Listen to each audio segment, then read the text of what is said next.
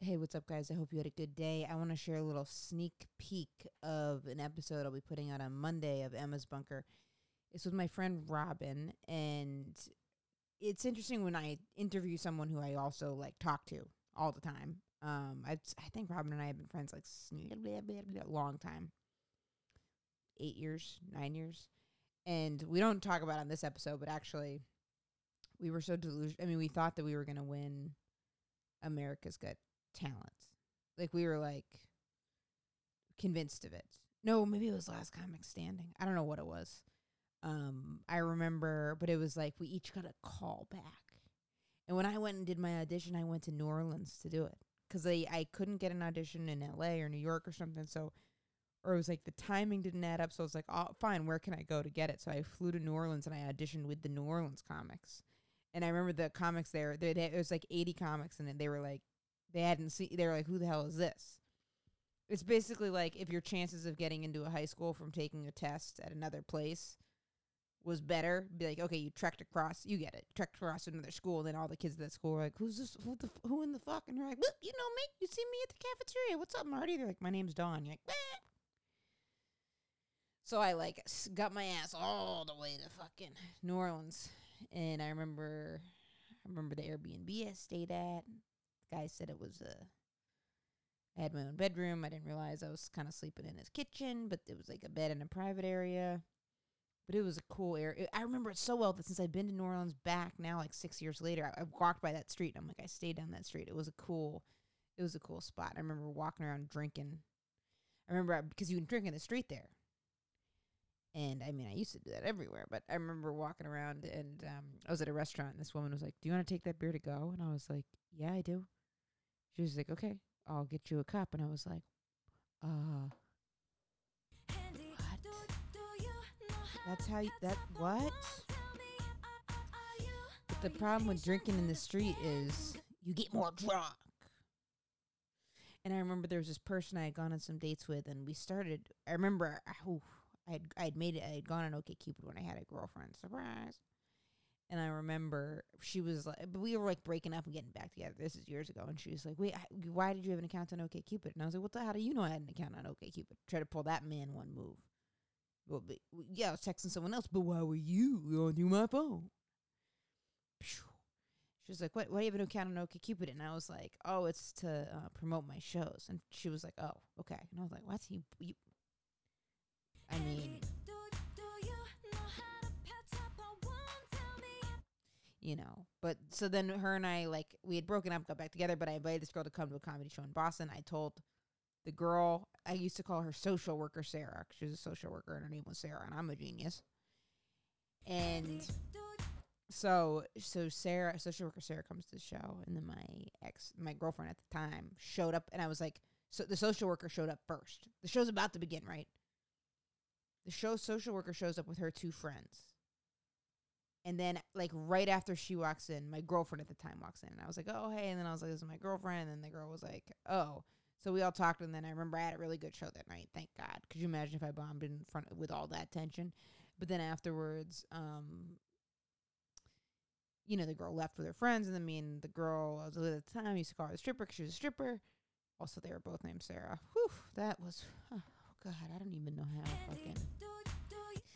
So me and the stripper are leaving, and I start texting with the social worker, and then I'm like, sorry about that. She's like, yeah, it was kind of shady that you have a girlfriend. I'm like, yeah, sorry, you know, we had broken up in my head. I just hadn't fucking filled her in. But we had broken up and gotten back together. It was a very unhealthy relationship in a lot of ways.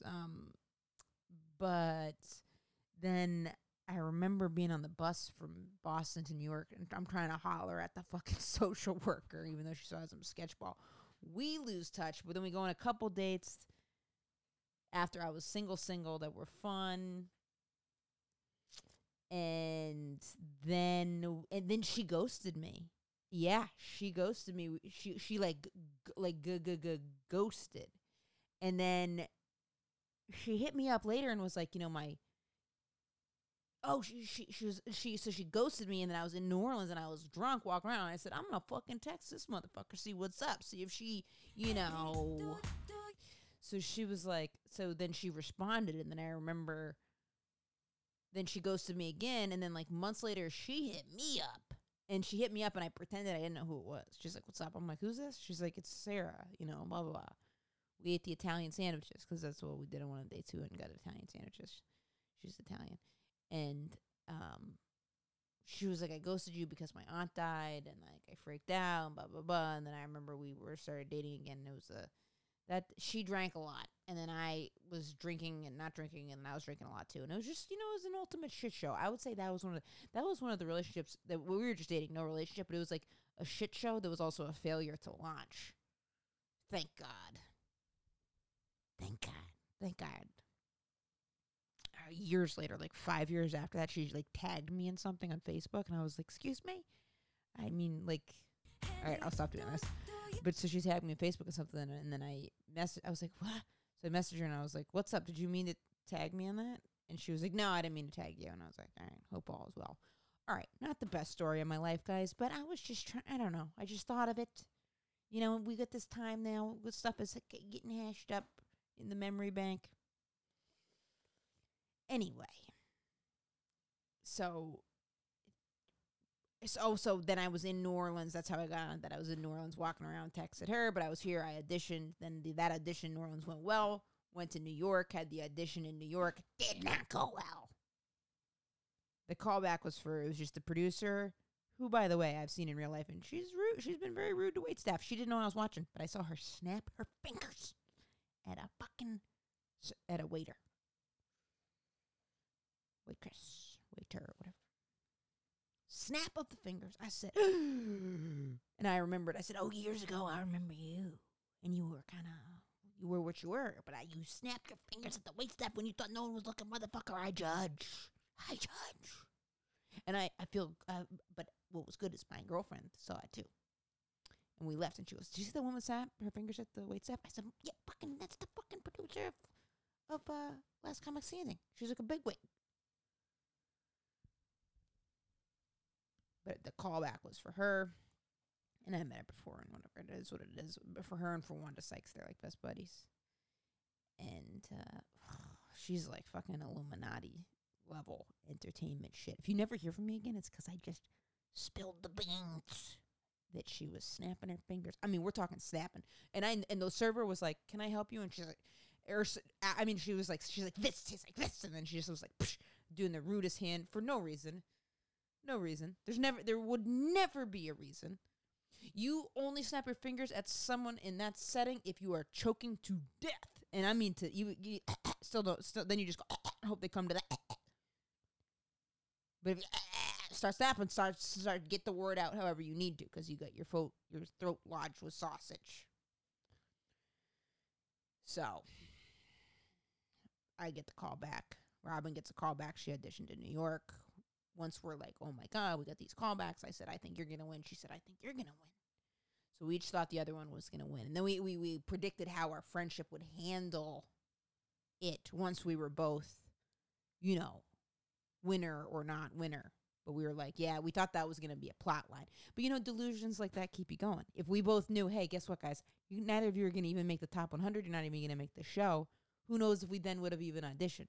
You can't know how many times you're going to fail.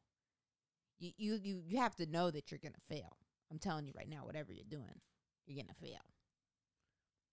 We should embrace that. We're going to fail. But if you know you're going to fail beforehand, maybe that's freeing too. Maybe I would have had a better performance if I knew I was going to fail beforehand. It's a 1-minute audition. All the lights are on, and it's just for 2 people. And that's a pro thing. Now, okay, because I've been through that, I could do that. But you got to go through that thing to get to the other thing. And you just might not realize it at the time. So my episode with Robin is, I'm going to put it out next Monday. And she tells a story about her first date. And it's funny. So I wanted to share it with you guys here first. You can check her out on Instagram, Robin Shaw. Every morning at 10 o'clock, she does 10 o'clock Eastern, 11 o'clock Eastern time, 10 o'clock, whatever the fuck time zone I'm in Louisiana. She does a thing called Coffee Talk.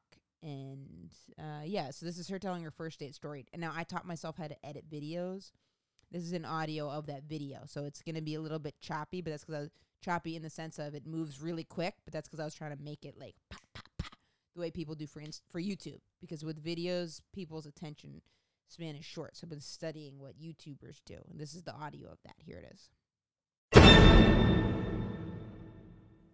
Oh my God, I know my first date. It's such a gross story. Ooh, I'm sorry. Start there. It's so gross. You're gonna be so happy you're a lesbian. Ugh, gross. Okay, so I was like, so no one wanted to hook up with me in high school, but I was like, I'll hook up with anyone, like anyone. Hello. No one wanted to touch me, right? They're lost. But I was like, anyone. So then my friend Jen's like, I have this guy, this family friend that I know, and I think he'll hook up with you. And I was like, really? And she's like, yeah. So we started talking on like AIM. Remember those message things? Oh, of course. Then, sex location. Oh yeah, that was my shit. Fucking and so then my friend Jen just like it was like had said to him, oh, my friend Robin looking for someone to hook up. But we were like. We were young teenagers. Like 16? You know, I consider it my very first date. Did he, like, follow up after this? Okay, so then he was having a birthday party. Better have fucking invited you. And he did, and he invited my friend Jen. Okay. And we went, and, like, we just, like, did not like his friends. And so then on the front lawn, there were these, like, two guys, and Jen and I started talking to them. And they were like, oh, do you want to go to the park? So we left the party. And then he, like, called Jen, because they were family friends, and was like, how dare you leave with those guys? Do you know that guy helped me at Pencil Point? Oh, yeah. Were these prep school kids? We're going to have to cut the cord here. Like, so I guess the guy we left with, like, took a pencil and held him at Pencil Point. Wanted his fruit snacks or something? Jesus Christ. That guy held me at Pencil Point. And that pencil was pointy. But no, wait. Oh my God, just remembering this part. But then I think Jason's mom, I need to check with Jen, but I think Jason's mom hit that kid with her car. Jesus Christ. God damn. No, my son at Pencil Point. I'm gonna call my friend Jenny after this, and then I will get back to you. But it's like an insane story. On accident, she did. No.